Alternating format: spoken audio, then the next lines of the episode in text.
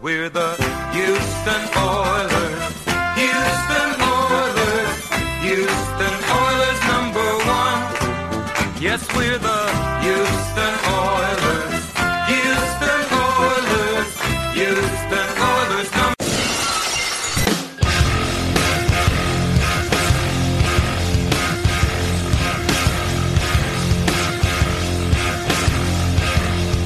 one. Hello, everyone. You're listening to Battle Red Radio. I'm Matt Weston, and tonight I'm joined by the one and only, my good friend Taylor, the pup to my Texans. How are you doing tonight, man? The pup to your Texans? Oh, did you not know about this Texans pup thing? Well, wait, I think you've told me about it. Hold on. Isn't it that it was advertised on the Twitter account for Positivity? Yes. Yes. And it was done by Kroger? I don't know. I don't know who sponsored this puppy mill animal. This sick, inbred, disfigured puppy mill animal. What? What is going on? I hate this dog. How can you hate a dog? I hate this Texans pup. Let me see. Oh, look how cute he is. He's not cute at all. What are you talking about? It's a lab. No, it's not a lab. What is it then? It's one of Satan's spawns is what it is. One of Satan's spawns. If Satan's spawns look like that, I'm going to hell. Yeah, well, I'm glad I'll be up there with the angels then. I can't even look at that dog. What do the angels look like? Are they cats? Nobody wants to go. I hope not. Yeah, exactly. If you're saying that's in hell, no. Hell is a giant litter box. Yeah, no. There are no cats in heaven. That is not in a litter box. Kirby is the sweetest thing I've ever seen. What I'm saying though is like Texans pup is like he's like an animorph. You know, he's like a demonic animorph. It's like a demon that transfigured himself into a little puppy. That's not a dog. So you're saying it's like the movie Fluke? Sure. Yes. You know, where the guys drive side by side on the street, and then one of them crashes, he dies, his spirit ends up in a dog. That dog is then adopted by a family. His family, oh my God, it's so emotional, and it's so awful all at once. Is this Disney Channel stuff? No, I actually don't think this was made by Disney. I don't know, it's like 8% on Rotten Tomatoes. I watched it as a child, and I was scarred after seeing the guys side by side on the road and one dying.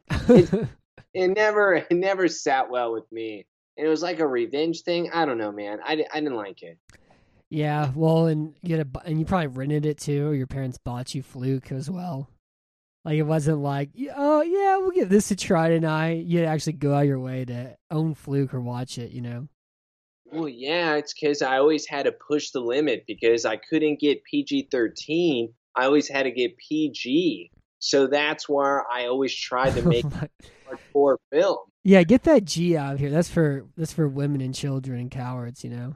Yeah, exactly. Women, children, cowards, rated G. That's where you belong. Yeah, the G stands for girls. Wait, no, unless it's Pixar. Never mind. I'm not saying that anymore. I don't think there's Pixar rated PG. I think Good Dinosaur is, and that's a terrible movie. Oh, so really? Gee, yeah, Pixar. Sorry, man. So... last night, the Houston Texans played the Carolina Panthers. It was Davis Mills' first start.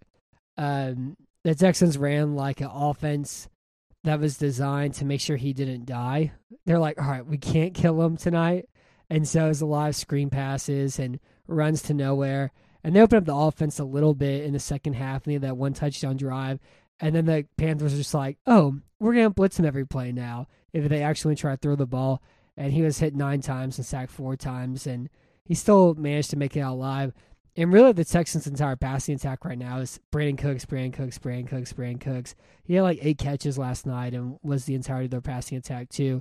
And defensively, it was really bad. They didn't stop Carolina once in the second half, and they had some problems in the first half. Once Christian McCaffrey went down, from a Carolina perspective, like they didn't have that source of easy offense, and it took them a while to find their footing, and then they had 2 touchdown drives and 2 field goals, and their only stop was because the game was over because they had nailed the clock out. But it was pretty much a game where they were trying not to get embarrassed on Thursday Night Football, and they did that. And but it ended up being like a very subdued and not raucous affair. Very kind of boring and about what you expected, you know. It was an awful game. I don't know what the hell I was watching out there. You want to talk about one of the most boring games of all time? Let's put that on the chart there. It's got to be easily top 10 for me. I don't know. What the hell was that? And you know what? I'm going to give the Texans benefit of the doubt. Who knew that Tyrod was so great? Who knew that he was the truth, the savior, and everything that the Houston Texans needed in the world? But now you're stuck with this guy. And this guy doesn't know what he's doing. It looks awful to watch. Did you see that scramble he had? No. He looks like who am I thinking of? He looks like Mike Glennon. It's exactly he looks like Mike Glennon's from the Midwest, but Davis Mills is Californian, you know. He's like Jared Goff, Mike Glennon. So it's like both the wannabe Matthew Stafford and the wannabe Jared Goff. Imagine being wannabe Jared Goff. Exactly. That's what you have on the Texans. And no, he's like I can't think of the only player I could compare him to at all was Zach Medenberger. But at least like Zach Medenberger had like some arm strength, you know? He's like a smarter version of Zach Medenberger, but with the worse arm. I would agree with that because at least Medenberger, he had the stockiness to him to where he could just bomb it. Yeah. He didn't know where it was going, but he would do it. He had a cool mustache. Yeah, it's all about the mustache. And when it comes to, though, this Texans team, Matt, they were fun. We had a shot. Nobody believes in us. But now it's boring to where you're just going to pretty much stop the run and just force him to throw the ball downfield. That's all you're pretty much going to, because he's just going to dump it off the entire time. I mean, 168 yards. What do I do with that? Yeah, he was at 3 point yards an attempt in the first half, and he climbed up to 5. And, man, if you have nothing to lose, why don't you just, like, bombing it downfield? Well, they're trying not to kill him, you know. I hope, just, like David Coley said in the press conference that, you know, we gave him a limited package, and he ended up being able to do a lot more than we thought, so we're going to open up the playbook some more. And like we did with Tyrod, but Tyrod has athleticism. You can't run the same playbook with Tyrod and Davis Mills. But like I do hope we at least like see an actual NFL offense for Mills sometimes this year, just so you can't glitter that turret up at all. And they make sure they draft a quarterback sometime in the first round next year. So do you at least, and this is where with Texas, we kind of talked about at the beginning of the year, Tyrod was going to ruin your chance at the #1. Maybe. I still think they're like a 4-1 team with him. Whoa. From what I was seeing, man. Oh, wait. No, I mean, like, we were a Super Bowl contender with him at quarterback. Who am I? I'm flopping right now. This team now is easily top 3 pick. And not only that, they're like easily one of the most boring teams in the league now, too. It's awful now to watch. I got nothing. Everyone's like, look at Mark Ingram, look at David Johnson, look at these guys, resurgence. Now we got nothing. I do kind of like Mark Ingram, though, this year. So he's averaging 0.8 yards before contact and like 2.2 yards after contact because he can't block from it all. And so he's just running through tackles and pretty much doing everything on his own. And that's kind of the problem with the offense, too, with Mills. It's they can't run block at all. And they have all these guys that they signed, all these guys they drafted early, all these trades that they made, and they still can't run block. And they're trying to be an outside zone team. They can't block it. And so hopefully they just start running like double, like hip-to-hip double teams and just move the first level. But the run game's awful. So they play Buffalo next week, then New England, then Indy, then Arizona, then the Rams, then the Dolphins, who should have Tua back, then a bye week, then the Titans, than the Jets. This may be like a first overall pick, week 12 sort of game between them and the Jets. Well, yeah, and this is probably going to... No, actually, I'm not even going to say that because I still believe that the Jets are going to be able to win some games here. So now when it comes to the Texans, I think this is going to be... This is my numero uno pick now. I just... Unless... When's Tyrod supposed to come back here? He's going to be out at least a month. They're not going to win a game without him. Yeah, exactly. So they're going to be what? They're going to be probably 1-6 or 1-7 whenever Taylor comes back. Oh, God. Yeah, this is my number one pick here. And I think the Texans should just keep rolling with what they're doing. It's going to be awful. No one's going to want to watch. But you can watch college to see what you're going to get. Yeah, that's. I don't know what I'm going to do, like, for me. Like, I can't watch college. I'll just watch those guys after the season's over. But I think I may just write, like, I don't know, just write film articles about the other team. Because I write this game preview, and it's like 3,000 words. This last one's 4,000 words. I put way too much time into it. But whenever they're like 1-8, I don't think I can spend, you know, a whole week writing a game preview. Like, I'm, like, pretty mentally ill, but I don't know if I'm that mentally ill to spend 4 days and 4,000 words writing about the Texans and the Titans, you know. I may just write about, like, the Titans' outside zone scheme offense instead. Are you even a fan? What are you even talking about? You're the one who believed in this team. You were telling me Super Bowl. This is a different quarterback. You were wearing your Houston Texans shirt. This was all about this team, and now you're saying you're not going to be able to watch them? No. I said I don't think I'll be able to write the game preview. I'm still going to watch them every week. I'm not going to not watch them.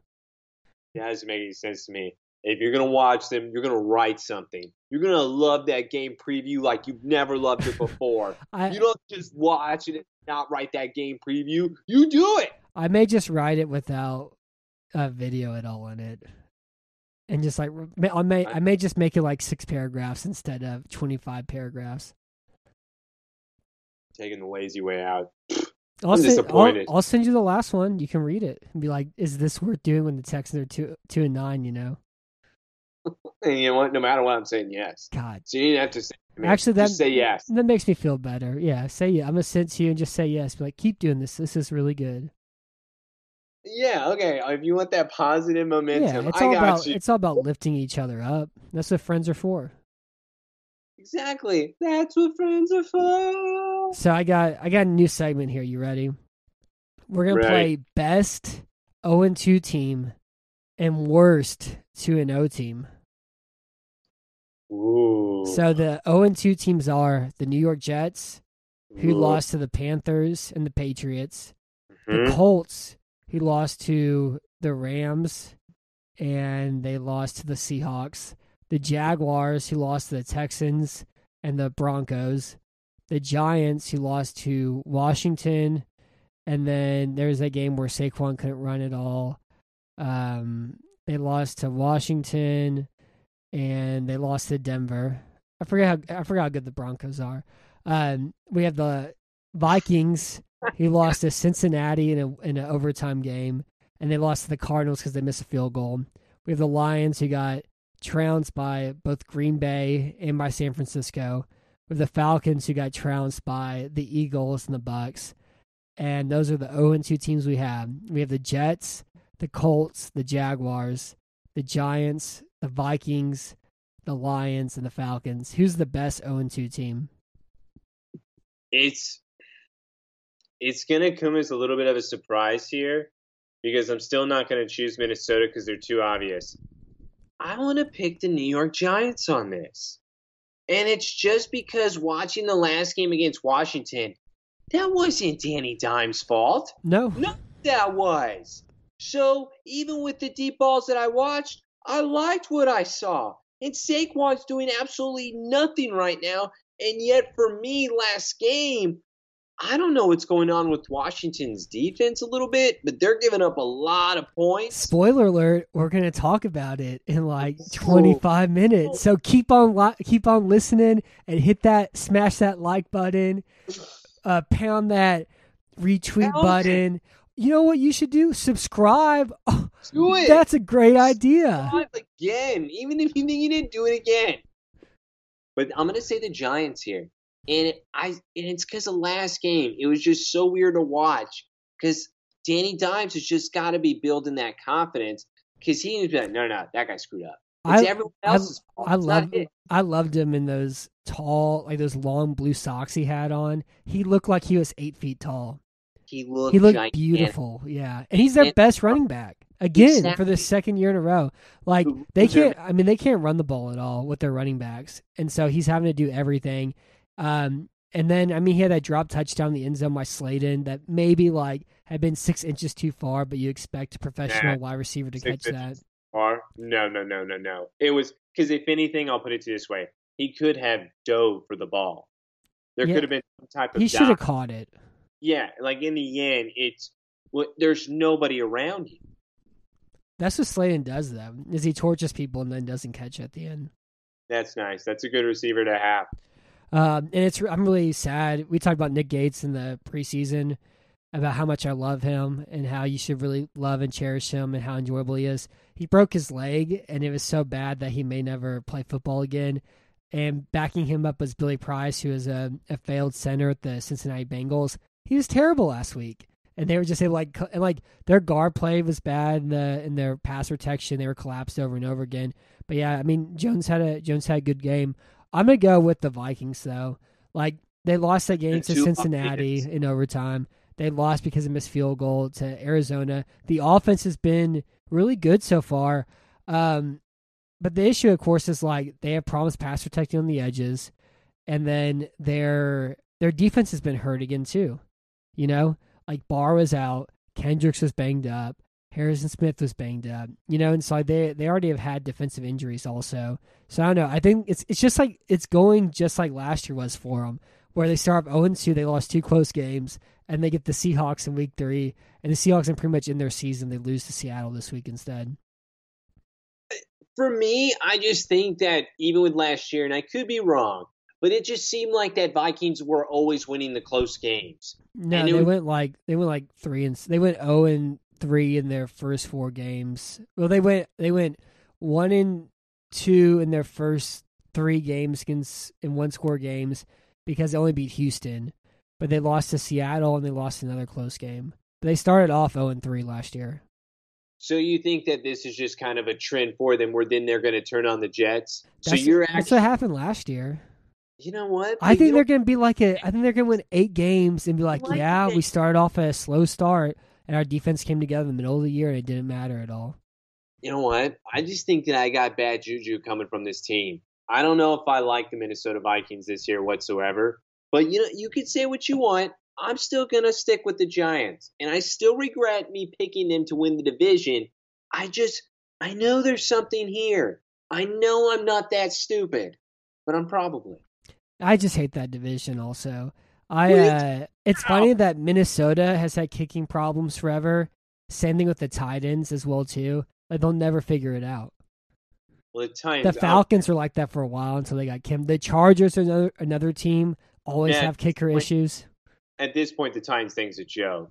I mean, they sent like 18 kickers in like 5 years. Yeah, and their kicker is the ex-Texans kicker, Fat Randy Bullock from A&M. And he's the same guy who missed a game-winning field goal for the Bengals in week 1 last year and faked an injury afterwards because it was like a 30-yard field goal. And now he's the Bengals kicker. Mike Vrabel has gotten like 8 ex-Texans on that team in the last 3 years, and he's one of them. And by the way, the Chargers seem to have an okay kicker at this point. I guess so. I'm just saying that they notoriously have had bad kickers. I don't think it's as bad as the Titans, man. It's pathetic. Well, in the Titans, I would do some type of big trade to make sure I have a kicker. A first-round pick for Justin Tucker. Do it. Well, it's funny because the Titans kicker week 1 was Michael Badgley, who was the kicker who missed all those field goals for the Chargers 2 years ago. And it's like, yeah, I guess we got to try this guy out now. He sucks too. Is there some guy who recently? You know, drove drunk, who got kicked off the team for that we can bring in? Maybe he can do it. He sucks too. Gotta get another one. Yeah. This is ridiculous when it comes to the Tennessee Titans because it's been too long.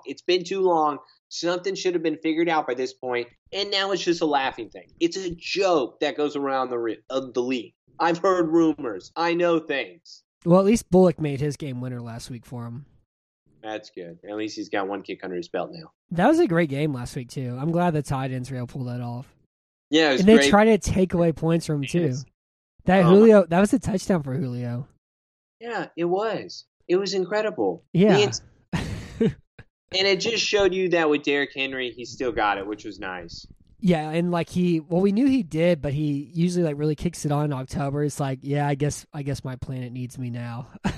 I guess I'll come down from the heavens and provide for my people. Good God.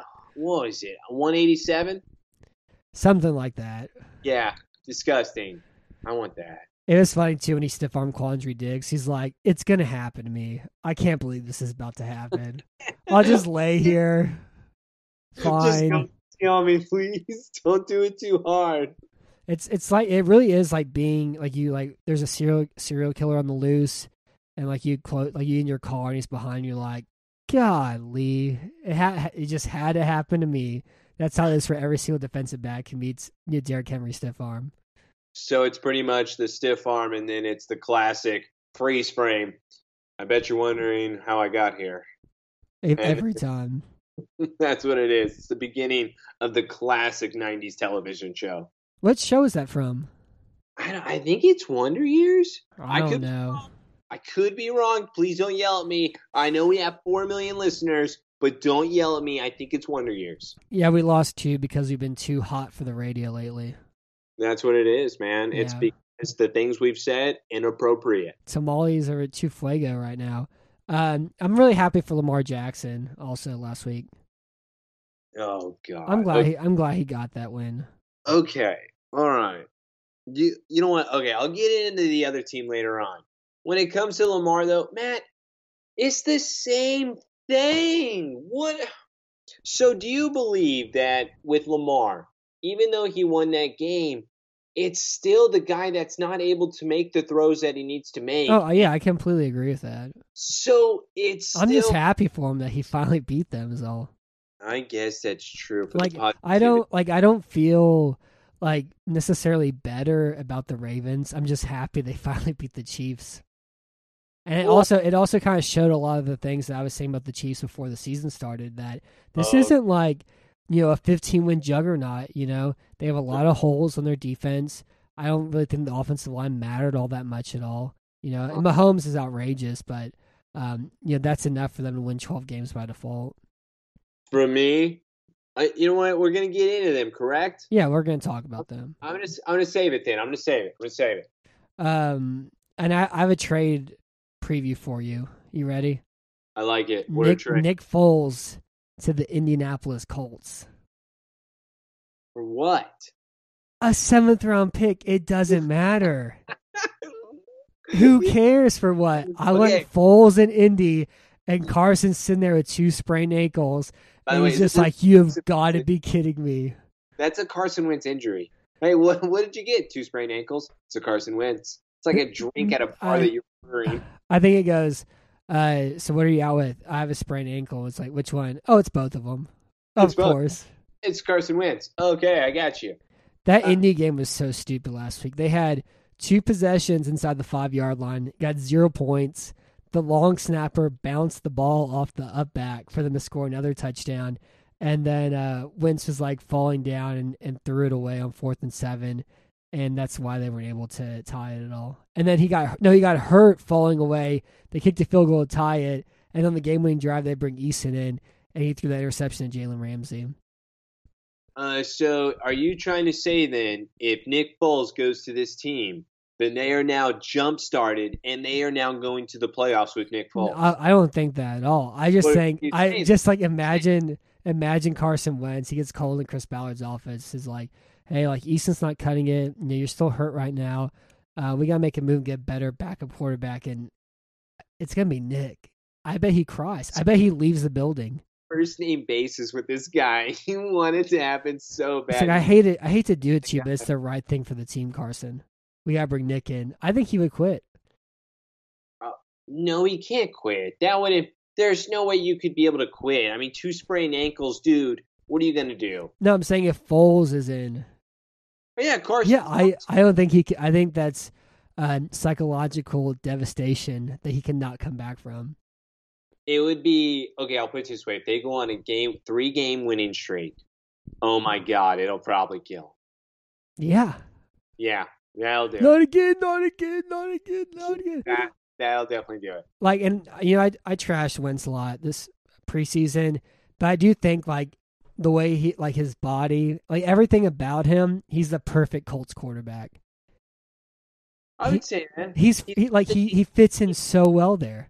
Yes. I would say with that blue uniform on, you're just knowing, yes, this is that guy that the Colts always wanted and needed. He's a Colt. He's perfect there. I mean, aside from the football problems that he holds on the ball too long and takes too many sacks and takes too many hits and won't hit the hot route and tries to make things happen when he should. Like when he threw the interception on that shovel pass, I could not believe it. Like I could believe it, but it was awful. I kind of feel bad for him though in a way now. Like you've got to be kidding me! You throw an interception on a shovel pass. It's a classic. Again, you kind of called this over me where I thought that Carson would be a little bit better. He's just not the winning guy anymore to where those silly and stupid mistakes at just something outrageous is going to happen against him every single time. He's just that guy now. Yeah, I don't know. I still can't get over that game last week. I'm still laughing about it. I'm laughing because I know. You don't know anything. Yeah, Julian Davenport was really good last week too. Playing right tackle, then left tackle, then back at right tackle. The only quarterback kick he gave up was because his running back ran into him in pass protection. He fell down, but he's been absolutely locked down in Indianapolis, and he's been better than Laramie Tunsil so far to start this year. And I can't wait to put together a Julian Davenport highlight reel for everybody out there as well too. So do you want to hear the 2-0 teams? You want to give me your worst 2-0 team? My worst? Wait, my worst 2? Yes. Yeah, we're going to do 2-0 now. So the 2-0 teams we have, Denver, who beat the Giants and the Jaguars, the Raiders, who beat the Steelers and the Ravens, the Bucks, who beat the Falcons and the Cowboys, the Rams, who beat the Bears and the Colts, and the 49ers, who beat the Lions and the Eagles, and the Cardinals, who beat the Titans and the Vikings. These are our 2-0 teams. Which one do you think is the worst? This is a hard one for me. This is a really difficult one. I want to obviously say Raiders, but that's... Oh, and I forgot Carolina. They're 3-0. So they don't really count necessarily, but they're undefeated. You know what? I'm not going to count them still. I'm going to push them out. We're going to give them the 3-0. We'll talk about them next week. When it comes to... I'm going to say, Matt, I'm going to have to take the easy one. It's got to be Raiders. I got nobody else that I can truly make an argument for, and that's because 49ers are going to have some Trey Lance here coming out. Oh, it better. So whenever that's going to be coming, the hot fire is soon to follow, where the Raiders, I mean, unless Derek Carr turned into the greatest quarterback of all time, and he wins the MVP this year, which is completely possible so far. I just think they are the biggest phonies. It's just, I mean, it is impressive what they've done. I in this season laughing, and I hate myself. I hate them. I just don't get it. Yeah, they're so Carr has 817 passing yards. He's like 120 yards ahead of Kyler Murray through 2 games to lead the league. I mean, like their offense is good. Like the question was how well their pass protection was going to be. It's been good so far, you know, even losing Denzel Good and everything else too. I'm going to go the 49ers with Garoppolo. Well, with Garoppolo. Yeah. But with like that first half against the Eagles is awful. I mean, he missed 6 open throws, like wide open throws. And you just know what he's going to do because it's not much. He's only going to make the simple throw because he can't do anything else. It's so boring to watch Jimmy Garoppolo. Isn't this his last year? I don't know. This has got to be. I mean, you've got to be able to put – because you're 2-0, and I told you that this would happen, that because San Francisco has such a good team all around, that it's so hard to be able to pull him. Because you're winning, you're 2-0. Yeah, you're going to win games regardless. It's just you can easily tell instead of you playing these close games and trying to pull it out or save yourself last second, you can have a guy that can truly dominate the game. Yeah, and I mean, like we had talked about too in the preseason, like the thing about Lance is how they can use him in the run game. And I think it'd be like how RG3 was his rookie year. and be somebody similar to that. Yeah, so this is Garoppolo's pretty much last year. Next year they can cut him and save $23.6 million. And if they kept him, it would only count $2.8 million against the cap. So this is his last year there for sure. Oh, sure. If this is his line, they would be able to save that much. He is so gone. Oh, the Texans are going to trade for him. No, what are you going to know? Nick Caserio scouted him. That doesn't mean anything. Jimmy G is not anything special. He's just not. Yeah, I know. I completely agree. He's like a Jared Goff sort of quarterback, you know? Yeah. Well, he's a fine to below average quarterback. In the right offense, he's fine. In a bad offense, he's below average. He doesn't make his teammates better at all. But yeah, I'm ready for Garoppolo to Houston. And the Texans are going to have 3 top 10 picks. So like, oh, we'll just use it all on defense. We have a great offensive line. We got rushing attack. We got Jimmy. We got this injection of youth that we need at defense. We're making the playoffs. Why are you trying to jinx this? This is so awful. I'm preparing for the worst. No. There's no bottom for the Texans' misery. It only gets worse, you know. Matt, you don't put this out in the world. You can at least think positive. Woosah. You can't think that you're going to go for Jimmy G when you have the first pick now. You got to be scouting quarterbacks. This is the chance. I could also see him in Indy also next year. Like we talked about before, like they're going to have a new quarterback every year, and every year it's going to be kind of crappy, and they're going to be stuck forever. Just like, oh, let's try this guy. Oh, yeah, all right, let's just try this guy now. Jimmy G is going to be the backup to the Oakland Raiders to Derek Carr next year. That's not a bad idea. I think he would have too much fun there, though. He would, but you know what's his face is going to love it, John Gruden. He's just going to be eating it all up. Yeah, because Mariota's. I think he's too good though. Like I think Garoppolo's too good for Gruden. What do you mean he's too good for Gruden? Like Mike Glennon is more of a Gruden backup quarterback. So you think that Jimmy G is going to be able to get a starting job next year is what you're trying to tell me? Yeah, I think he probably will. Oh, God, no. If you have Jimmy G, you know what you're going to get, and that's called nowhere near the playoffs. Taylor, Andy Dalton's starting right now. Andy Dalton's out. I know, but he's the lockdown starter there. Well, no, it's only because they knew he was going to be able to go out. Eventually he was going to hurt himself. He did. So now you're going to be able to have your true one and only come in, where then Chris Collinsworth is going to start drool from the mouth. Oh, my God. Having to listen to that guy. Talk about some pain. Hey, he just loves the game. Oh, my God. Having to listen to the crap he says is so – I wish that I could have, like, some other option. I would take Telemundo over listening to Chris Collinsworth at this point. Yeah, I mean, I watched the condensed version, so I don't really have to deal with it. But that man is horny for football. I don't even know if it's horny for his pants are always crusted. But Matt, he always says something. He's like the top slice of bread. He's the top slice and the bottom slice of a loaf of bread. That's Chris Collinsworth. I can't remember. Chris said about one of the players.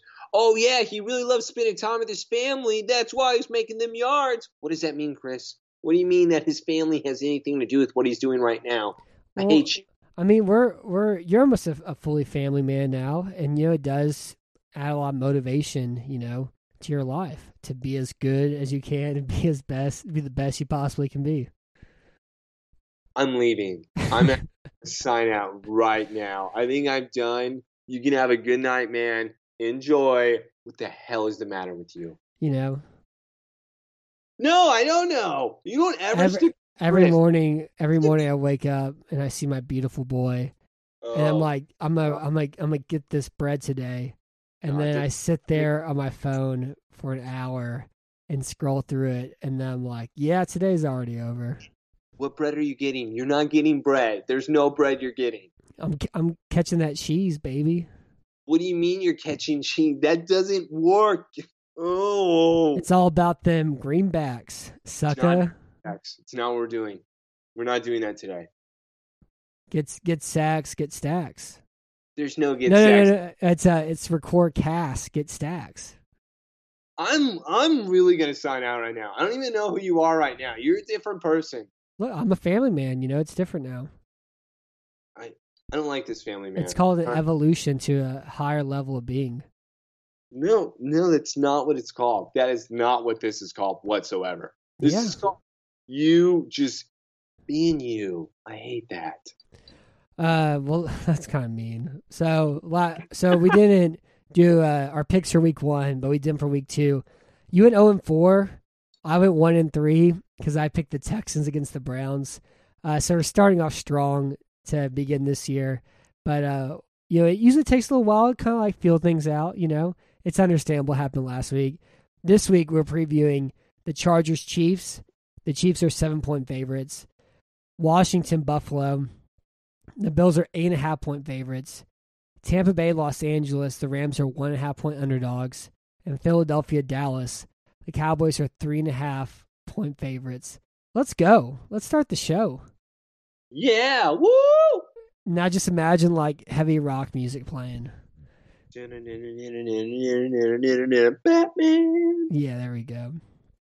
So the first game here, the Chiefs and the Chargers. This, like hypothetically, this is like the type of defense that you want to run to beat the Chiefs. You know, that's what Tampa Bay used last year to beat them. They ran a lot of too high safety shells. They play more man coverage than what the Chargers typically play. But this is like a cover 4, cover 7 defense. They're going to keep things in front of them. They tackle pretty well in the secondary. They're not going to, you know, theoretically, they're not going to let Tyreek Hill go off for, you know, a 67-yard touchdown pass. It's going to be interesting to see how they use Tyreek Hill to stress the safeties to create things for, you know, Marcus Robinson and Byron Pringle. Those two guys who had big plays last week, which is kind of surprising to see. But yeah, I mean, this is kind of like what the idea is here for how the Chargers can maybe beat the Chiefs is run this too high defense that, you know, had success once against them in the Super Bowl last year. I just don't know. They just don't have like the same level of pass rush to be able to maybe pull off what Tampa pulled off last year. All right. So the problem is that the Kansas City Chiefs just lost. And the other issue is that the Kansas City Chiefs, for me, and what I wanted to bring up that I didn't bring up beforehand, is that it seemed like kind of a cocky a-hole type of game from them, where with, oh, you're going to take away Tyreek, we're not even going to look at him, we're just going to keep going to the other guys, that's all that we need, blah, blah, blah, Patrick Mahomes is the greatest, Kelsey, as you can even see, is the best tight end I've ever seen. Yeah, that that play was so funny because they ran that zone blitz, and so you have a 355-pound man on the covering the hook next to him, and then he runs past him, and then once he broke that safety's tackle, it was all bets were off, and he got tackled in the end zone by that same 355-pound man. So I'm proud of Justin Ellis for running back like that. And you know what? You gotta respect the hustle. Okay. Nobody, who are you? I don't like this. Okay. When it comes to that, I will say he just got a little bit unlucky because Kelsey's so big that he fell into the end zone. But other than that, it's like Kansas City didn't even try to look at Tyreek Hill or even try to get him involved, it seemed, where Patrick Mahomes, even from the snap, wasn't even looking at his way. I get it, and I get that you trust other guys. It's just not the same because Tyreek Hill, you have to try to find some way. And I think the city kind of learned that lesson where, to your point with the Chargers, I think they would have had a better chance if they were coming in where Kansas City was 2-0. Because Kansas City just lost the way they did, I'm not sure if running the same thing is going to be able to work because I think no matter what, they're going to try to get Tyreek involved. Yeah, I mean, it's just like I think it's been more like the shorter routes for them, you know. And I think the game was interesting from Kansas City's perspective, just because like it was so funny when DeMarcus Robinson bobbled that touchdown pass. He bobbles everything. He can never just catch anything cleanly at all. And Pringle that big play too. So they got some like their secondary receiving options going a little bit, which we really haven't seen, you know, for the last 2 years from there or so too. And then they had Sammy Watkins in that Super Bowl run, but last year they didn't have somebody like that. And so like seeing that perspective of it was a little bit more interesting. That game reminded me a lot though of the Mexico City game between the Rams and the Rams and the Chiefs, where it was like 56-49, where I had no idea what happened. All of Kansas City's pass plays, because you can't see the rest of the screen, I had no idea how guys were open. I was like, yeah, they're just, I guess, about to score again. All right. I really had no clue. And, like, same thing with Baltimore, too. It's like, yeah, Marquise Brown is just wide open in the middle of the field again. Okay. that's cool. Like, I had no idea what was going on with either team's passing game at all. You know what? I kind of completely agree with that. I didn't even think it's not even like following it. It's because you don't see anybody else. And then whenever the quarterback is throwing the pass, like, oh, he's wide open. How did that happen?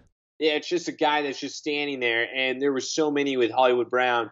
It really, there was 3 of them that I can remember. Yeah. And it's just funny that you brought that up because I did notice that where it makes you wonder and question. I get that it's the highlights and everybody wants to see the offense.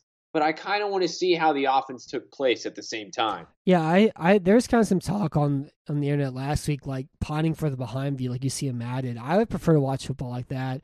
Or even give us like a sideline view where we can see the safeties. Yeah, let me see the safeties. Just let me be able to see something, because I would also like to be able to see the safety and the corners follow the receivers at the same time so that you can see how both sides are able to read a play. It's better that way. I feel like people want to be able to see that because, like what we've talked about before the show even started, football is so popular, man. It's crazy. They're like the cool girl in high school.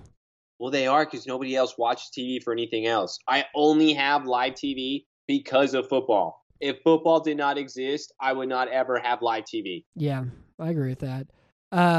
But so the Chiefs, like there's some holes in the armor. They got like physically, they were manhandled by Baltimore last week. Their offensive line, they gave up a bunch of tackles for loss. They can't run the football at all. Their coverage wasn't very good, and they had 0 pass rush. You didn't see anything from Chris Jones at all. Frank Clark does not want to play football at all right now. Jaron Reed hasn't done anything just yet either. And I mean, this is a bad defense this year. Like they've always had like a top 10 defense. It slipped last year to 16th. This is looking like a bottom 5, pass defense right now. And they had 2 interceptions that kind of changed things up too. And they can't stop the run at all whatsoever. Yeah, because Sammy Watkins slipped and fell. He got pick 6. Whatever, man. It happens. That made me so mad. Lamar turned him down for like 5 seconds after he fell down, man. No, he didn't. Oh, yes, he did. Go back and watch the replay. Just Sammy Watkins is down. Lamar is still staring. No. Don't even. I saw it. He was down before the ball was out. No, oh my God. But yeah, and then, this Chiefs team is based around the transcendence they have on offense with Hill, Mahomes, Kelsey, and, a great offensive scheme that's able to get those guys open. But the rest of the team's not very good this year at all. I'm only going to give you a day in the sun here when it comes to talking smack about them. Because without, what's his name? St. Clair. Yeah, I'm going to pick up Jarek McKinnon fantasy here tonight. I'm going to try to. That's good. You should.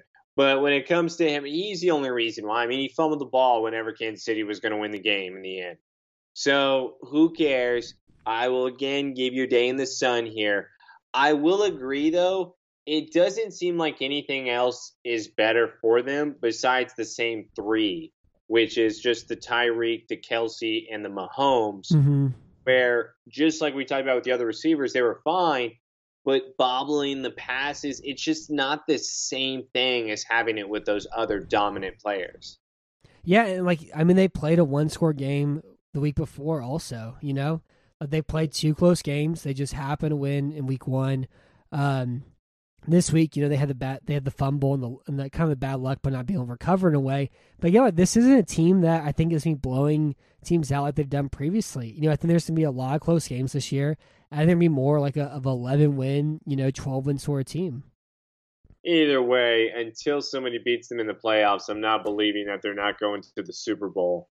Yeah, I mean that's where other teams come and play. But yeah, I agree with that. I think they're still going to be the favorites, but there's a chance they may not be a 1 seed. There's a chance they may not win the division. But yeah, they're for sure going to be a playoff team. Then once they get in, it really kind of doesn't matter after that, what happened before. I hate that I'm going to switch up on you. But after watching the Dallas game, what's going on with our boy here? I think he's been really good. He just had he had 2 bad interceptions. But it's the turnovers in the red zone that are bothering me. Yeah, he's thrown 2 so far. And that's been kind of the issue. And also, they've had so many penalties on offense, too. Well, yeah. That Dallas game was there was too many penalties in that game. Well, yeah, I was even talking. It had nothing to do with who's getting called for what. It had everything to do with what is it? Are the refs wanting to be on TV the whole time? Yeah, it was like, annoying. It just got ridiculous where it was just so – I didn't even care what the call was or who it was for. Stop. Just stop at this point, man. They did it like 5 times in a row in about a 5-minute period, where it then made that 5-minute period 20 minutes because they kept stopping the damn field. It was awful to watch. Yeah. And I thought they were trying to be celebrities. Yeah, I completely agree. And you know what? I don't want to watch it because of them. That's not what I want to do. It stops time. It makes the day go by slower. Just stop. I like the fastness. I like whenever it's kind of a questionable deal, which is why I said the first game against the Bucs, I wouldn't call that pass interference because I like that. I like where it's a little bit handsy, but it's not. Me too. Just you got to be able to have that type of action. Otherwise, you get the game that you got last week. And if you truly wanted, you could call a penalty every freaking play. Yeah. And that's what the refs were just playing for. Well, and it's funny, too. Like, you see some of these holding calls, and you're like, I guess so. And then you see somebody pull and tackle somebody. It's like, that's as blaze it gets, but they can't call that at all. I mean, I think offensively they've been fine. They had those 2 red zone turnovers against Washington, and they only scored 20 points in that game because of it. And they had that red zone turnover against Dallas. So they moved the ball well. And then Diggs made that really great play, break on that out route also, to pick up the other pass there too. But I mean, I think I'm not worried about their offense at all. I'm not really worried about Herbert at all in that way either. I just think it's kind of like some bad luck to start the season. Maybe. It just kind of, I don't know what's going on. That's where I'm at. I just feel like that he should be more. And also when it came to Dallas, man, you could have ran all over us. Eckler could have just destroyed us, and it just seemed like that they went away from it because Herbert Sherbert needs to be throwing the ball, which I do agree with. It's just Eckler would have destroyed us.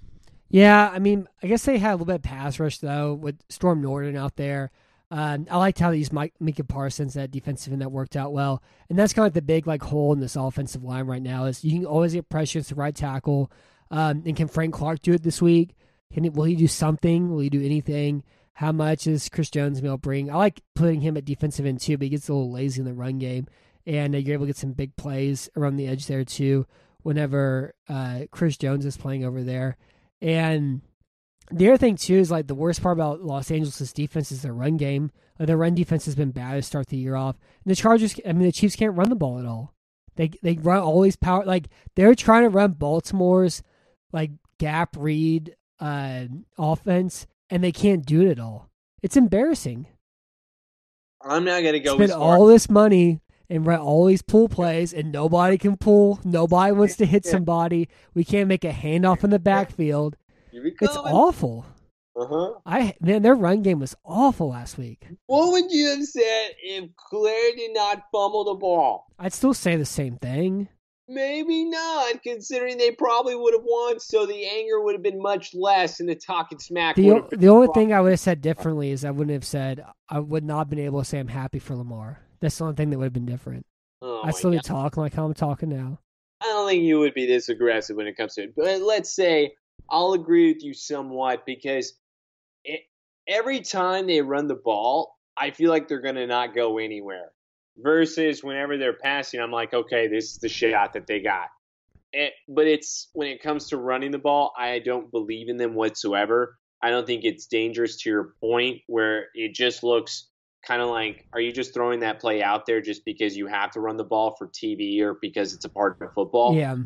Otherwise, it's not pretty to see.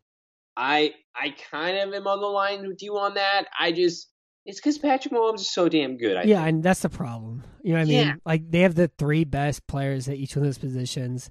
Yeah. And then everything else, it makes everything else a lot easier, but it makes everything else look like crap, which is why I always said that building the offensive line, as long as it's protecting Patrick, you're fine. And he got hit a little bit last week. He did, but the Chiefs still should have won this game. He was under pressure. I mean, he was under pressure. I mean, I think part of it, too, is there's only so much utility you can get out of it. And their offensive line has been pretty good. It's good. It's not some lockdown, incredible unit, though. He threw that pick, though. Yeah. That pick was bad. And now it's him getting hit. And then also the other pick he threw, he couldn't put enough mustard on the ball because he was on the run, having used some weird, funky arm angle. he still is the only one that I've seen that can do it. It's just a problem. The only one I really had a problem with was the one where he's going down and he tries to like flick the wrist. Yeah. And there's like two guys right there. That was a Carson Wentz interception. Yeah, that was so awful. Just go down and that would have been able to save something. So I do blame him for that. It's just in the end, Kansas City should have won. That was a $3, you call it, Lubbock, Texas, Patrick Mahomes. That's true. That would have been fun, though. Yeah. So my pick, I'm going to the Chargers, 31-30. What's the point spread? 7 points, Chiefs. Holy crap. At home, I'm picking the Chargers. Oh, God. I'm going to have to pick the Chargers. And that's just because of that point spread. If you let me not have any points, like point spread being like 3 or 4, I'll take Chiefs. So what's your final score? So my final score would be Chiefs 38, Chargers 34. All right. I like it. But it's still going with Chargers. Why I don't like it. I'm going with the upset. I think something has to give here. You know what I mean? This is the hangover team. They lost the Super Bowl the year before. The rest of their team's so bad. They're playing against a too high safety defense. Chiefs losing 2 games in a row? I'm ready for it. You're ready. All right. 2 games in a row is a lot. Let's do it. It's a lot for this team. I don't think they're ready. I'm ready for it. The next game we have here, the Washington football team, our football team, against my other football team, the Buffalo Bills. The Bills are 8.5-point favorites. Did you know that a dolphin killed Josh Allen in a previous life? What does that even mean? Josh Allen loves murdering the dolphins. He did it again last week. He did twice last year. He loves murdering them dolphins. Matt, is that... Here's the thing, man. Listen, talk about... If I'm going to discredit Herbert Sherbert a little bit here, he's also disappointed me with Allen. Like, what do you mean Josh Allen slaughtered the dolphin? What do you mean his stats aren't that great? I wasn't impressed by anything that he did. I wasn't blown away. This wasn't my Josh Allen MVP. This was nothing. This is a guy that escaped because his defense and because Miami just couldn't stop turning the ball. I mean, it wasn't an escape. They won 35-0. It was called Tua got smashed. And they had a lead early, and he didn't have to throw the ball 45 times, which is a good thing. He threw it 33 times and was only 17 and 179 with the 2 TDs and 1 pick. Yeah, they didn't have to run their full offense at all. It was gross. That's the point. It's like, why do that? They won 35-0. That's just called being a really good team, just waltzing through. Matt, for the first 2 games, did Josh Allen look like how Josh Allen should look? I mean, I think in this week he did. I thought he looked pretty good. The Pittsburgh thing, though, you keep talking about that. They lost because a punt got blocked, and the Steelers have a really good front seven. They had a top 5 defense last year. That's why the Raiders beat them. It's because the Raiders are easily the best team right now. That's a good point. And then the Raiders scored 17 points against them. Well, no, didn't they score like 25? They scored... 26. Oh, the Steelers scored 17 points against them. Yeah, I know. It's because the Steelers can't score anything with that type of offense. I think Allen's fine. I'm not worried about it at all. I think one of the things that's interesting about Buffalo this year is that their 2019 defense is back. I think they're second in defensive DVOA to start the year. They held Pittsburgh that entire game until the third quarter. They had 1 touchdown drive, and again they lost that game because of a punt block. And they shut out Miami last week. Crushed Tua. Their pass rush has been good. They have 8 sacks. They have 7 players with at least 1 sack. The only player with 2 sacks is Rousseau, their rookie defensive end from Miami. And they have 15 quarterback hits right now. And they're blitzing a lot. They're really getting after the quarterback.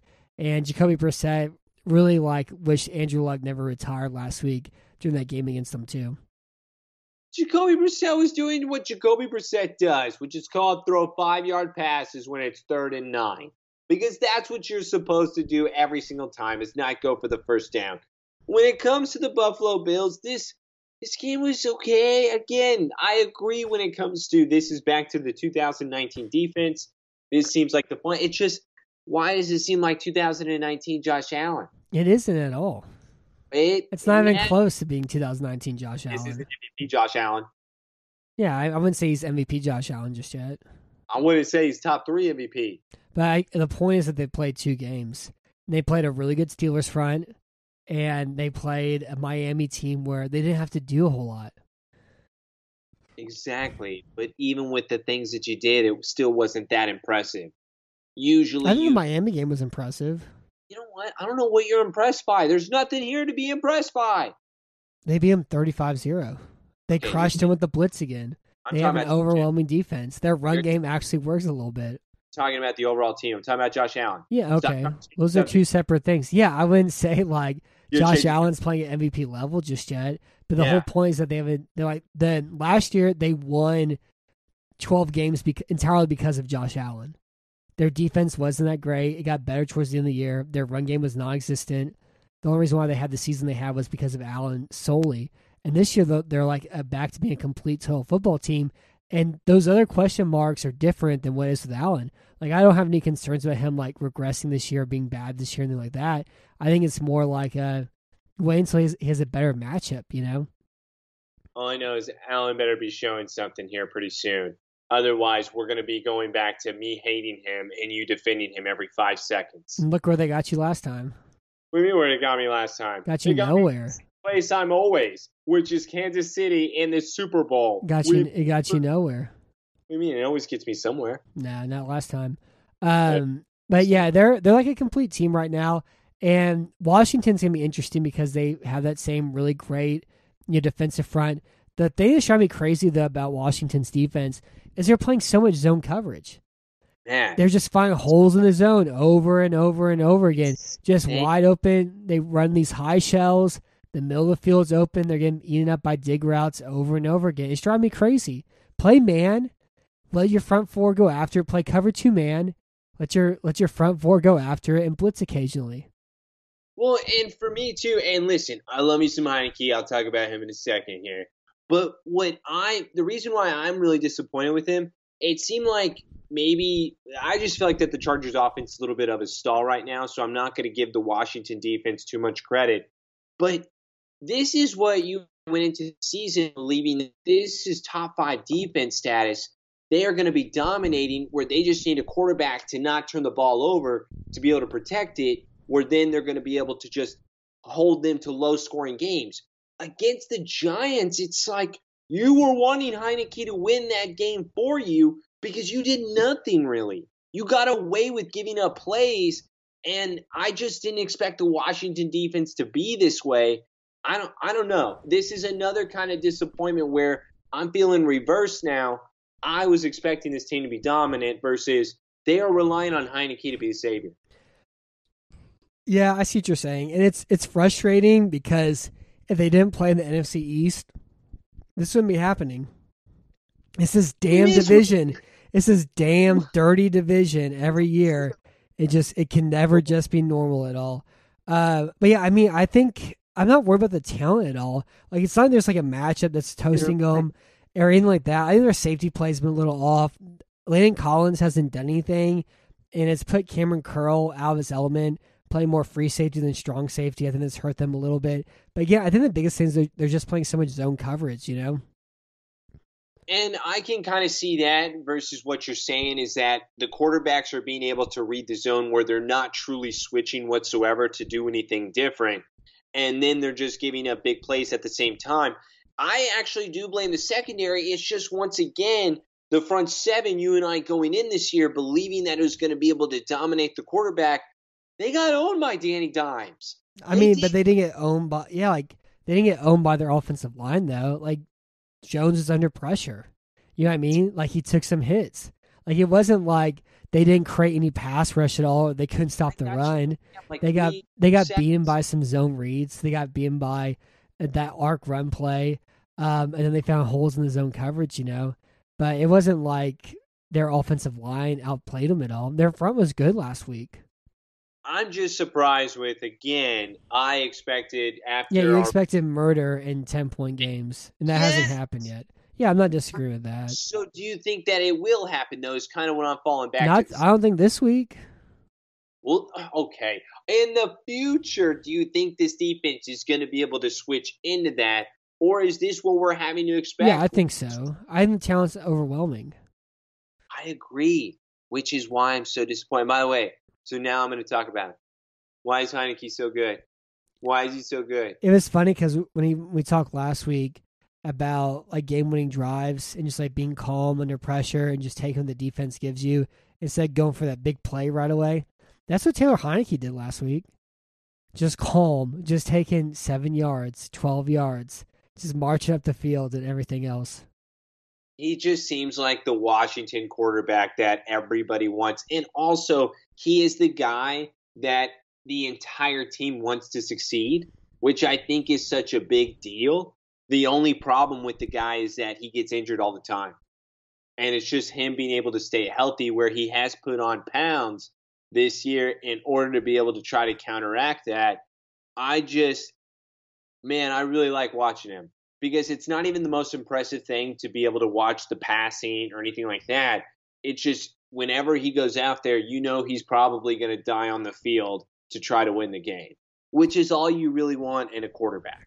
Yeah, we want more death. I think he played smart, though. You know, like I didn't think he didn't take very many big hits at all. He just had that one mistake on the interception, you know, throwing off his back foot while being tackled. But that was it. I think he played a really smart game. And his arm looked a lot better, too. Like, week one, the arm was pretty loose. Like, he didn't have a whole lot of arm strength at all. He had some, like, a little bit of laser. It was like a red laser dot, you know, instead of a full-blown laser. But he had some arm strength last week, which was surprising, too. And he just had that one miss, really was all. But, yeah, I like this offense a lot. I like it more than I expected to going into the year. You know, it's weird. It's like, it's flipped. It's like, I like their offense a lot. Their defense has been... You're kind of underwhelming, a little bit of a disappointment, but I think that's going to correct itself, you know, in the coming weeks. I would hope so when it comes to defense, because I'm not going to really hope so considering they're in the same division, but for the sake of me being right, I hope their defense turns into that, because if it does, the offense with Heineke is going to be just fine, where then they are going to be able to dominate the game. And also, I just want to state, I believe I was right about Heineke all along. I believe I said that he should be starting, that he would be helping this team win games, that Fitzpatrick was a joke compared to him. Well, we don't know what Fitzpatrick looks like yet. Oh, God. Yeah, it was an injury. That's a mulligan, you know? I also want to say McLaurin is really great to watch. Yeah, he's incredible. He is something special, and it makes me a little jelly to have that. I'd rather have that than Amari Cooper. Ooh. Yeah, he's a real Andre Johnson so far to start his career. Yes. Playing with all these different quarterbacks and still being able to carry a passing offense on his own. They got Diami Brown involved a little bit last week. Their outside zone game's been really good with Antonio Gibson still. I really like that out and up they ran with McKissick. It's a fun offense, you know. I think like the individual like flashes from their defense are great, but yeah, like cohesively, they haven't fully put together just yet. But the talent there's too good. So pick-wise, this is a very hard game for me. My heart's in two separate halves, you know. But I'm going to go Buffalo 26-20. I'm going to pick Washington with the points. What's the spread? 8.5 Buffalo. What? Am I not allowed to pick this as my lock? You can if you want. Yeah, I would pick this as my lock. I'm going to make sure I said that correctly. We'll double check real fast. I have 7.5 here at DraftKings. I would still take that. Oh, my Lord. Okay, so I'm going to say Washington, Buffalo. I am actually going to give the win to Washington, not even just on points. I'm going to say Washington 28. I'm going to say Buffalo 25. All right. I don't believe in this Buffalo team right now. Okay. I need to see something. All right. You just have a spoiled heart, but it's all right. God saves. He's there for everybody whenever they need it. You don't need to worry. Listen, I never believe in being able to give it to the same guy over and over again because I think that's cheap. I think Patrick Mahomes is probably the best thing to watch, and Tom Brady is the second best thing to watch right now. Why am I saying that these two guys who are – Matt, it's incredible to watch both of them. Lamar is a one-trick guy. He bothers me because I still don't see any change. The other two, I just feel are unstoppable. I don't know where this is coming from. It means the moment they have the ball with a minute left, you know they're going to score. I can't say that for anybody else, but I can say it a positive for Mahomes and for Brady. That's disgusting. Yeah, I don't know where that came from at all. The next game we have here, Tampa Bay, Los Angeles. The Rams are at home, and they're 1.5-point underdogs. The Rams in the first 2 weeks of the year, they're still kind of like the Jared Goff team, except Stafford can hit the deep ball. Well, that's one thing that's different. And what I mean by that, like their spread passing attack, or they're having to like beat man coverage on third down, it really hasn't been that good so far. Like they're still winning because of their offensive scheme and structure, and they haven't been able to kind of like break, past that wall they were at, break past their same 11 personnel structure with Stafford just yet. There's a lot of incompletions. They're kind of like stuck without having a third receiving option. Also, it's Kupp and Woods, and that's pretty much it. But really, the only thing that's been different so far is just like Stafford's hit two deep shots, and that's been the difference between him and Goff from the way their offenses looked. That's actually what I was going to ask you then. So, do you think that the offense looks exactly the same so far as it did before? Or do you think that Stafford does bring a little something different to the team here? Oh, yeah, I mean, for sure does, because he's more accurate. He's smarter. He has a better arm. And again, he can throw the deep ball. But it's still pretty much the Rams though. And again, that thing I'm talking about is we were kind of discussing, can they play shotgun? Can they play a spread passing attack? Can they convert on third and long in those ways? And they haven't done it just yet. And there's still some working out to do here, Well, I do agree, and that's kind of where I was going with it, where this team is still 2-0, where you could even put the faults on the offense, kind of the misses. They're just getting used to each other. Last year when it came to Brady and the Buccaneers, they were getting blown out by the Saints, where they was still just pretty much them getting used to each other. I think this is going to be very similar with Stafford, where this team is already 2-0. They're still able to make certain big plays, and yet they're not even as good as what they can be. So for me, that makes the Rams even a little bit deadlier. I don't know, last week was a little bit weird for me. I didn't think that they would struggle too much with the Colts. It just seemed like that either they took the foot off the gas or something was missing. I just didn't expect that game to be so close. Yeah, but again, the Colts had two drives inside the 5-yard line, and they got 0 points. Yeah, they didn't stop them at all. Their offense was Kupp was incredible. They didn't get much from Woods at all. Really even without a pass rush from Indy either. There's just a lot of incompletions. Their passing offense really hasn't been all that great, and it's still kind of that same Rams offense that gets rolling that we're used to. There hasn't been another level to it aside from the deep passing stuff. And Indy was a lot better at their cover 4 defense than they were against Seattle, where they made sure that Kari Willis wasn't trapped one-on-one against somebody. But also the Rams don't have a really good deep threat at all either. They don't. It's it's Tutu Atwell, and that's their deep threat. Yeah, I'm not going to really hang my hat on Tutu Atwell there. When it comes to anybody, I will say you're kind of right when it comes to the deep threat. Robert Woods, Cooper Kupp, you're not really seeing that big guy down the field they're deep. They can win deep, but it's created by the offense. You know what I mean? It's not like they're gonna beat somebody 1-on-1 on a vertical route. It's gonna be because they're running a slant, and then it's actually a sluggo, and the cornerback bit on, and there's nobody back there at all because it's 3rd and 4, and they have 8 guys in the box. That's how they're typically created. Those two deep throws in Chicago, that was because they isolated a safety. And they were able to isolate a safety who wasn't used to standing still, going against a full running receiver. And Stafford delivered 2 balls on that, Well, no, and I completely agree where it just seems like that, at least with Stafford and the receivers only being able to get away with the breakaway downfield as if something happens after a slant at first. I just think that this team is going to be better, and I want you to admit something, because I'll even admit this too. Do you think Daryl Henderson is a little bit better than what we gave him credit for? I always liked Daryl Henderson. Well, wait, was it I spent all preseason, I said, I don't understand why they don't like Daryl Henderson. Daryl Henderson's like awesome. I love Daryl Henderson. Okay, you were the fan. I thought I thought we were in a boat together on it. No, we were not together on this one. I love Daryl Henderson, and I was like, why are they trading for Michelle? Henderson's great. I don't know why they hate him. He's great. Well, you seem like you got the same productivity. And Daryl Henderson, though, he's just not doing bad. He's actually just looking really solid. And with the carries he's getting, he's making something out of it. Yeah, so, he has good vision, that zone scheme. I like how, like, he doesn't look that fast either, but he's fast. No. He's fast, but he doesn't really look that fast. It's like a Zeke thing for me where I wish Zeke had the burst afterwards, but he doesn't anymore. Where Daryl Henderson will get stopped by somebody, but then there's that extra boom behind it that he's able to just keep going. And he's impressed me. I'm going to take back a little bit of my doubt of him.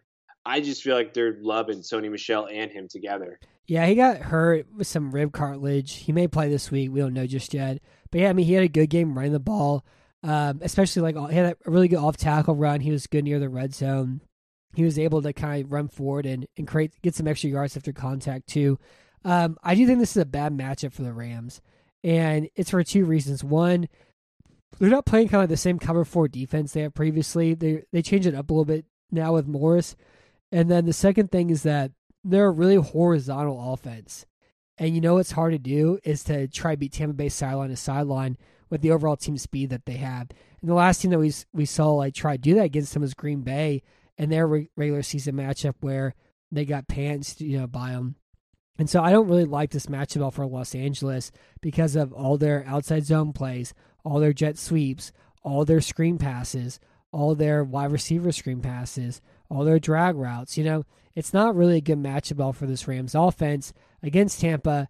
And it's really like if the Rams win this game, it's because Stafford's hit, two or three of those big deep shots, and he absolutely nailed them against the blitz and their single high, and he was able to hit, those shots there. Because overall, base play to play matchups, this is a bad matchup for Los Angeles' offense. Man, I don't know what you want me to say. I just went on my 10-minute spiel about how much I love Tom Brady. What do you think I'm going to say here? For me and what the Bucs are going to do to the Rams is domination. I feel like it's going to get ugly once again. I like it. Team. And it's just because after watching Dallas, and again, I'm a fan. I'm a little biased. After watching Dallas against Chargers, I just think the Dallas defense is the real freaking deal at this point. Where, could just go away. I just feel like that the turnovers are great. Everything looks fantastic. While the Bucs just are so dominant in every aspect. I just feel like the Rams, because they're not consistent yet, are just going to be stepped on. I just think that it's going to be coming down hard, where it's going to be just like what the Bucs did last week. It's going to be another 40-20 type of game. And it's because I don't think the Rams are going to be able to do much against this team. And I think Tom Brady's going to dominate their defense. Yeah, and their defense really wasn't that good last week, It hasn't been that good. It hasn't been that good. And I thought it would be good. I even said that it would be good. And it's blown up in my face because the Rams defense hasn't been that impressive. Yeah, I mean, Donald had some really good reps against Glowinski, but he didn't, derail them at all. Demaryius Randle, Darius Williams gave up that one touchdown on a slant route. They don't really have the same depth they had anymore last year. Ramsey is just playing one side of the field. He only got tested once and had that interception. But yeah, teams have moved the ball. The Indy moved the ball on them last week, and Chicago doesn't really count at all because they're at the freak table, with their offense and Jim Nagy and everything else. And so, yeah, I mean, it's still, the Rams are kind of what I thought they would be like. I just thought their spread passing attack would be better. And I think that's what you have to do to be, Tampa Bay right now. You can't run on them. You have to spread them out. You have to get them in 1-on-1 matchups and attack their cornerbacks where you have matchup advantages. And the Rams have two wide receivers, and so they won't have the same. They won't have the same ability that Dallas had in Week One, But that's what I mean. I just right now, when it comes to what the Bucs are doing to teams, Man, how many touchdowns is Tom Brady going to have here? 4? I think 4 is good. So Brady's 44 years old, 65% completion percentage, 9 touchdowns, 2 interceptions, 7.6 yards an attempt. He's only taken 3 sacks also. It's absurd. It doesn't make sense. I think he's an alien. I think he's an android. The moment it happened with Dallas at the end of the first half where Tom Brady threw that Hail Mary, I immediately go, what the hell is that? He's 44 years old, and he's just needing to take a step in order to bomb at 60 yards. What the hell is that? You're 44. He may play until he's 50. What is that? That doesn't make sense. Something is up. He's got to be an alien. It's the only thing. His touchdown rate right now is 10.5%. So 1 out of every 10 passes he throws is a touchdown. And it's because he's used to all of these weapons, and all the weapons are fantastic. It's funny because when a weapon does something bad, they just go in the doghouse. And they have it, like 3 others that are going to be able to pick up the slack. I don't know who's going to beat this team because he's on a mission. And if he wins another, oh my God, the world, oh Lord. It's funny too because it's like they have OJ Howard here and he's healthy and you don't even remember it at all. And they have like Scotty Miller and you don't think about Scotty Miller until he makes some deep touchdown catch. And they have Ronald Jones until he fumbles and they bring Fournette in and then he drops a pass and then it's Jones again. And they have a great offensive line and their defense is, absolutely disgusting. And all their cornerbacks are less than 26 years old and they're all really fast too. But yeah, I mean, they're the best team. Like, it's them and then everybody else right now. Yeah, I would completely agree because to your point, at least with Kansas City, right now, nobody would be able to beat the Bucs. And it's not even close. Yeah, I agree. I think it'd be another total annihilation. The only team that stands a chance, the Dallas Cowboys. The Dallas Cowboys after they have 4 turnovers. The Dallas Cowboys still stand a chance. After they have 4 turnovers. Dallas Cowboys. Did you hear me? Dallas. Yeah. After 4 turnovers. So I wanted to pick Los Angeles, and I actually thought about it. I was like, yeah, it's a bad matchup for them. So I'm going the Bucs 28, the Rams 24. Oh, no, man. Wait, what's the point spread? 1.5. What? Tampa on the road. People love the Rams. People are like, Rams Super Bowl. I'm that. I think that they'll be able to get better. Right now in week 3, after seeing that, no. Tampa Bay Buccaneers, I'll be nice. 38, the Rams, 25. I like it. There's some good football this weekend. Yeah. The last game we have here, Monday night, Philadelphia and Dallas. I want to apologize, I guess, for the Eagles. There's a lot of knowns here with their coaching staff and with Jalen Hurts also. I love watching them, though. They have a smart offense. They have a really efficient passing attack. Hurts is, a dynamic athlete. And the other thing, too, it's their offensive line's just been really good to start the year. They don't run block as well. Brandon Brooks tore his pec, but he wasn't really, had the same level of tenacity at the second level to start the year. But they pass protect so well that he has, 5-6 seconds.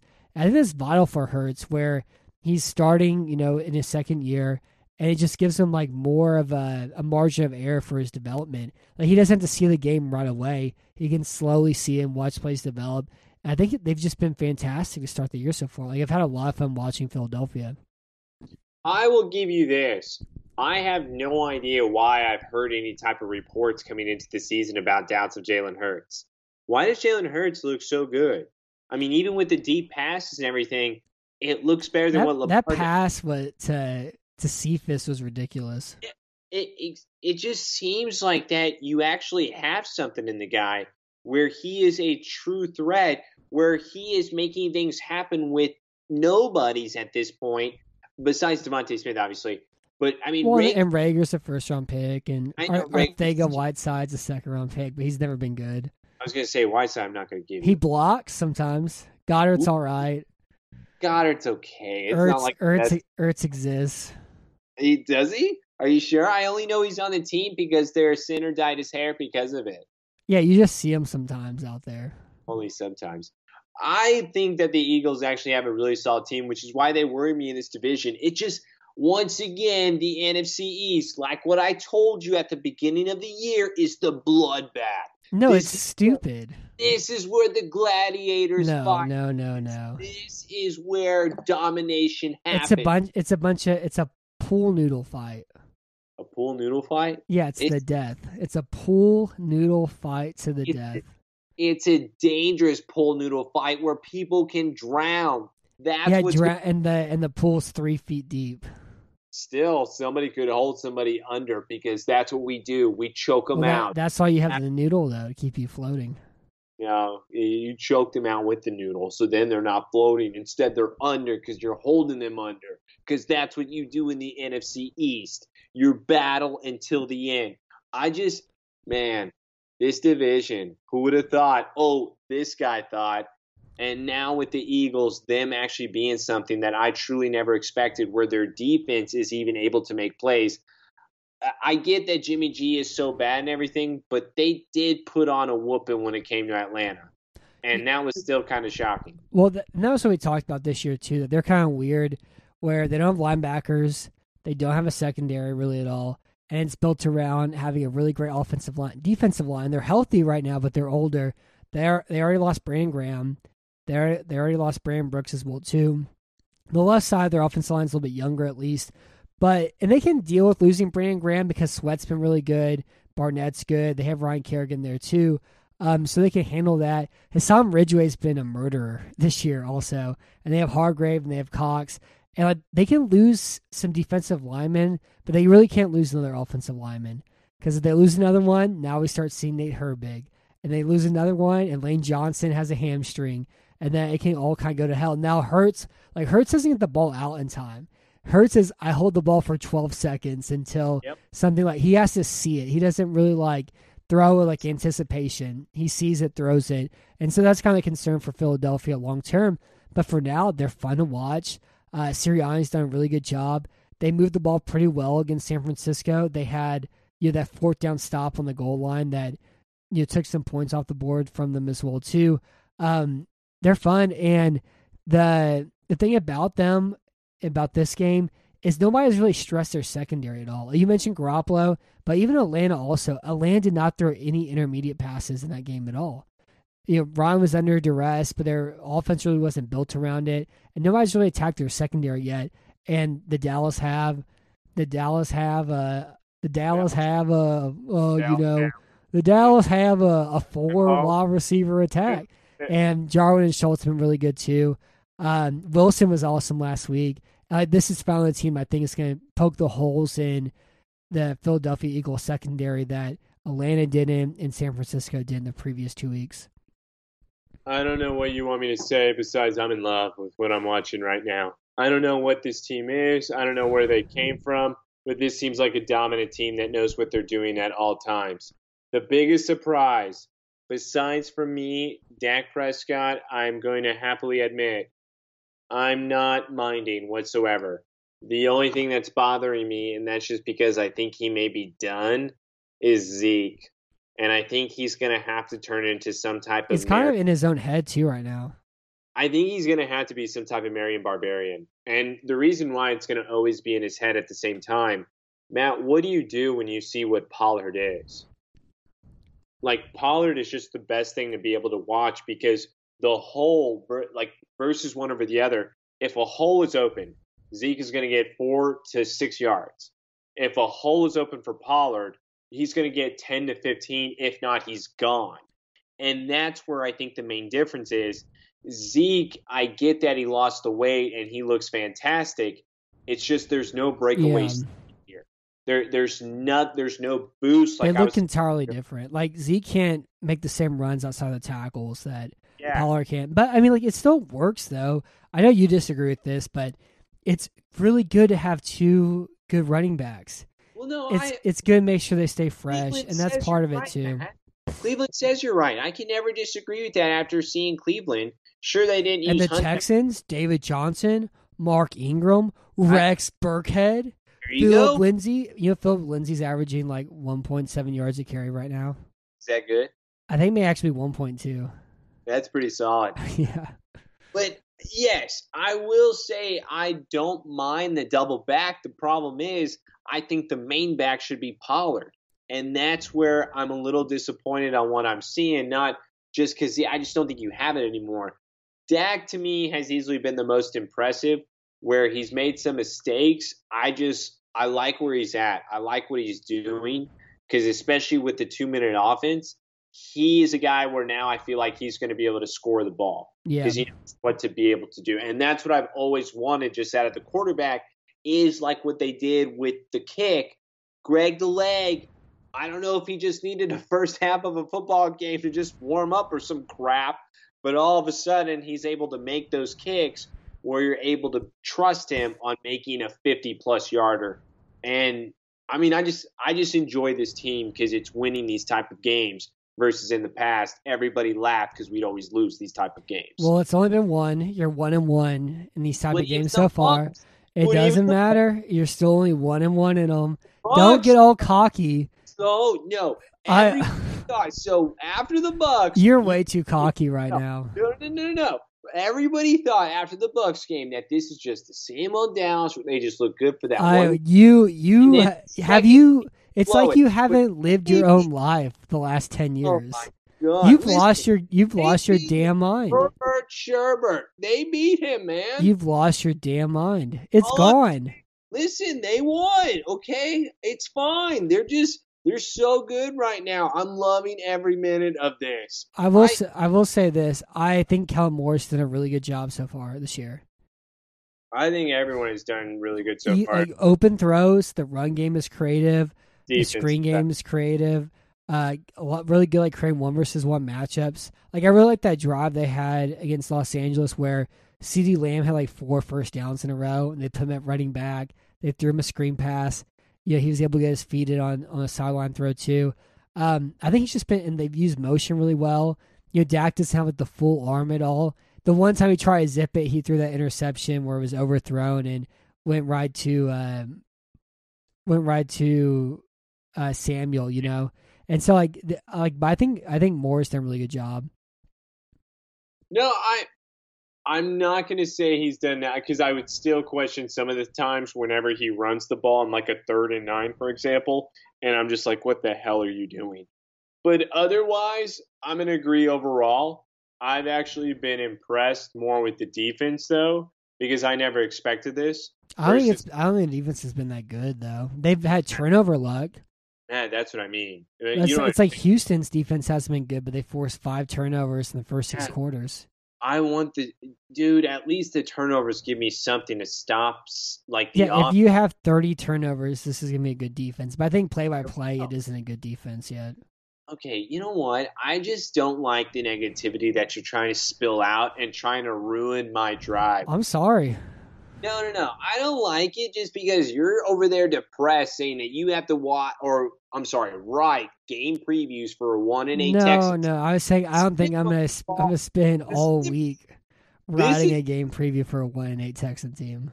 This is insane. You're trying to take your anger out on me just because my team is good this year. And I had no preconceived perception that this is me a good Texans team. I feel nothing. Feel zero, except when Ty Cobb is out there. You were saying they were on the Super Bowl last week. Well, that was because Ty Cobb. I feel nothing again now. Great. I'm so glad that you changed. I did change. Last week was funny for Dallas because that was a perfect Amari Cooper game. He had big week one. He's on the road. It's like 3 catches, 30 yards. He said he was injured. Oh, my God. When I saw that, I immediately wanted to text you because the moment he... Oh, is that when he got hit? Yeah, he dropped that pass in the red zone. He made a big catch. He was like, oh, my God, you have a tummy ache all of a sudden? It's just the same crap with Amari, and that's why I say I would love McLaurin. Give me McLaurin over Amari Cooper any day. I love Dalton Schultz, though. He's been awesome. And Jarwin's been pretty good, too. And they, like, that Los Angeles team, they can't stop the run. And Dallas did a really good job blocking the second level, moving the first level against them. They made a lot of just like good run blocks. Like Martin was great last week. Baez was pretty good. And Terrence Steele backing up La'el Collins. He was good last week. Steele was good. all backups were good. Yeah. I just could not believe what I was watching when it came to Dallas having all those injuries. Going into the game, everybody was laughing, and it didn't seem like that at face, which finally it was like next man up where it truly meant that, where the backups were able to produce. And that's something that Dallas hasn't had in a long time. Yeah, and it's like important to remember that young players tend to get better, and Terrence Steele is a guy who's like that. Like, he was bad last year, but young players usually get better, and he's been better so far this year. I also really enjoyed Micah Parsons playing defensive end. He got stormed Norton probably like 4 or 5 times on some good pass rush moves. Micah Parsons is fantastic, and I knew that he was going to be one of the best, if not the best, rookie defensive player of the season. And he's something special to watch because somehow he's always involved when it comes to the ball and a tackle being made. I love it, and he just seems smarter than the other linebackers that we have. Well, he didn't even play linebacker very much last week, too. He played defensive end. But I think Smith had a good game last week, though. Jalen didn't do too bad, but it's also because he knows that he's about to lose it. I really liked Jalen last week, though. He was running all over the field. He was making tackles. I don't like Van Der Esch anymore, though. You can't do the wolf howl if you played one game in the last 2 years, you know. You can't wolf howl anymore. But he played like 4 plays. Yeah, he had that sack, cleaning up, Herbert escaping the pocket, and he wolf howled. You can't wolf howl anymore. You can always wolf howl. Nope. There's wolf howl in the house. Wolf howl days are gone. Yeah, probably. I completely agree. I like Parsons so good. I love him so much to watch. He's so young, and it's so fun to just – he doesn't even look big. That's where it's so fun to watch for me. He just doesn't seem big, but yet every single – tackles being made, it's Parsons. Where did he come from? Where did he go? He's always involved, and that's what I just didn't expect whenever they drafted him because I always wanted the corner. Finally, us missing on something actually ended up working out. I really like that. Curse was really good last week also. They all been. Curses were really good. And Malik Hooker made a play. I forgot that he went to Dallas. That was cute. You know, I mean, there's a little bit of talent there. It's like deeper. They don't have the same little top end talent. Yes. And I'm excited for Hunter Walker and Gregor are back again because Walker is really good against Tampa. And if they can stay healthy enough until he gets there, maybe this is like the 18th best defense instead of a defense that relies completely on turnovers. So I'm going to make my pick here. I originally had Dallas 30, Philadelphia 20, but you're way too cocky. You've lost your mind. I've changed it. I'm going Philly 30, Dallas 20. You've lost it. You are way too excited right now. Why are you doing this to me? I know this story. We've been going through this same thing for the last 12 years. It never changes. Listen, you're trying to bring me down right now. What's the point spread? Because I picked against them last week and they won, so I may want to do 3.5-point favorites for Dallas at home. Oh, God. I don't want to do that. All right. I'm going to pick them, and I think I'm going to jinx them. I can't believe you said I'm too cocky right now. You've lost it. I'm going to pick the Cowboys 31. The Philadelphia Eagles, 23. Can't believe you think I lost it, man. You have. It's very, worrisome. You're going to be so sad next week. All I know is my team looks so dominant. This is how you pick Cowboys games. Whenever they feel terrible about their team, you pick them to win. And then whenever they feel off about their team, or whenever they feel good about their team, you pick them to lose. Listen, I am just here, all right? I'm giving my opinion on this. And also, if they were to lose this week after me picking them the first time, I probably will pick them to lose for the rest of the year. Sounds good. Yeah, I'll do that. I think that's what you need to do. So. We'll do our locks of the week. My lock of the week is Pittsburgh plus 3, or 3-point favorites against the Cincinnati Bengals. Who are the Broncos playing? They're playing the Jets. All right. What's the point spread? I think it's 10.5. All right. If it's 10.5, I'm taking that one as my lock. It is 10.5. I'm taking that. I want to have some fun. It's a bad one to pick. It's not a bad one to pick. Teddy Bridgewater has the chain now. 10.5. Is this your upset or is this your lock? The lock's supposed to be a favorite you're picking to cover. All right, well then, switch it for me. Pick that as my under. And when it comes to the lock, what are the Giants? The Giants are 3-point favorites against Atlanta. You know what? I'm taking that as my lock. After what Philly did against Atlanta, that's going to be my lock here. Yeah, that was kind of a weird game. Well, I just feel like that when it comes to... They were just awful. It's like that. Yeah. It's funny because Arthur Smith has always been so good in the red zone. And Atlanta, all their red zone juju wasn't there at all. They were terrible in the red zone. They look really... And the thing is, at least with Texans look more of a decent team than what the Falcons have provided. Ugh. Yeah, with Tyrod. So my lock is Pittsburgh 3-point favorites. My sleeper, New Orleans, Jameis Winston, 3-point underdogs against New England. Last week wasn't Jameis's fault. I watched the video. He didn't have open receivers. Well, they couldn't run the ball. The blitzes got to him, and they couldn't use Kamara in the passing game because he had pass protect every single time. Here's the thing. I think you and I, we believed, even though you just always said it every year, that Jaquan Smith, blah, blah, blah. They had zero receivers. It was bad last week. I think Jameis needs a guy now. I think Jameis is good enough where you can't just let him just throw it to any, because the receivers he has aren't that good. Yeah. You got to give him. You need something. Yeah, give him one, and then come talk to me if that guy's not getting the targets. It's just right now he's got nobody that's your go-to. And their play calling was kind of crappy last week too. I agree. Sean Payton sometimes though gets in his own head. Yeah, and he said so too. It's like the offense is my fault last week.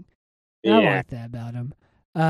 So to recap, I have Los Angeles 31-30. You have Kansas City 38-34, but you're picking Los Angeles because they're 7-point underdogs. Washington, Buffalo. I have Buffalo 26-20. You have Washington 28-25. The Bills are 7.5-point favorites at home. Tampa Bay on the road against Los Angeles. The Bucks are 1.5-point favorites. I have Tampa Bay 28-24. You have Tampa Bay 38-25. Philly, Dallas. I have Philly 30-20. You have Dallas 31-23. The Cowboys are 3.5-point favorites at home.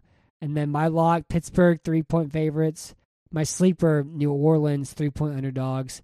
Your lock, Giants 3-point favorites. Your sleeper, the Jets at 10.5. Ready to feel Teddy Bridgewater's wrath. Oh my God, 10.5, dude. Oh my God, I can't wait for the 10-point victory from Teddy. I think Wilson's going to throw 7 interceptions. No, he already did. No, it's going to get out of his head. Corey Davis all day, baby. 8 receptions, 130 yards. 2 TDs is what's going to happen against Denver. I'm glad you feel that way. Thank you. So we did a longer one because you don't have a Texans game to watch on Sunday. And so you're probably more invested into the overall NFL. And so that's what we gave to you this week.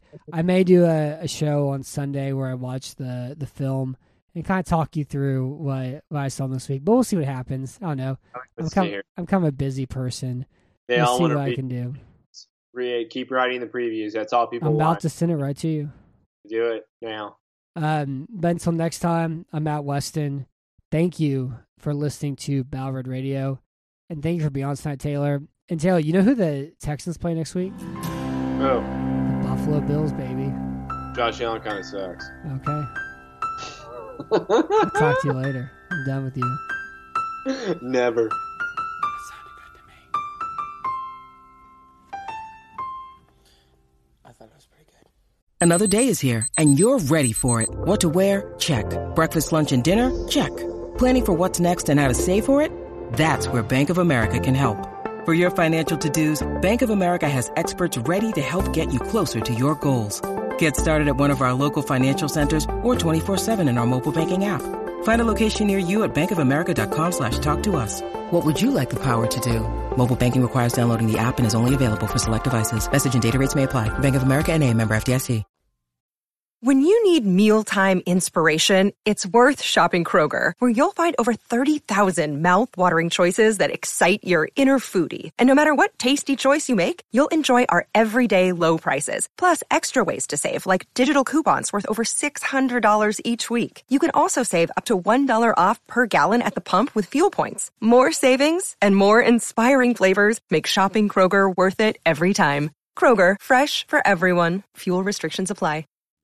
With threats to our nation waiting around every corner, adaptability is more important than ever. When conditions change without notice, quick strategic thinking is crucial, and with obstacles consistently impending, determination is essential in overcoming them. It's this willingness, decisiveness, and resilience that sets Marines apart. With our fighting spirit, we don't just fight battles, we win them. Marines are the constant our nation counts on to fight the unknown, and through adaptable problem solving, we do just that.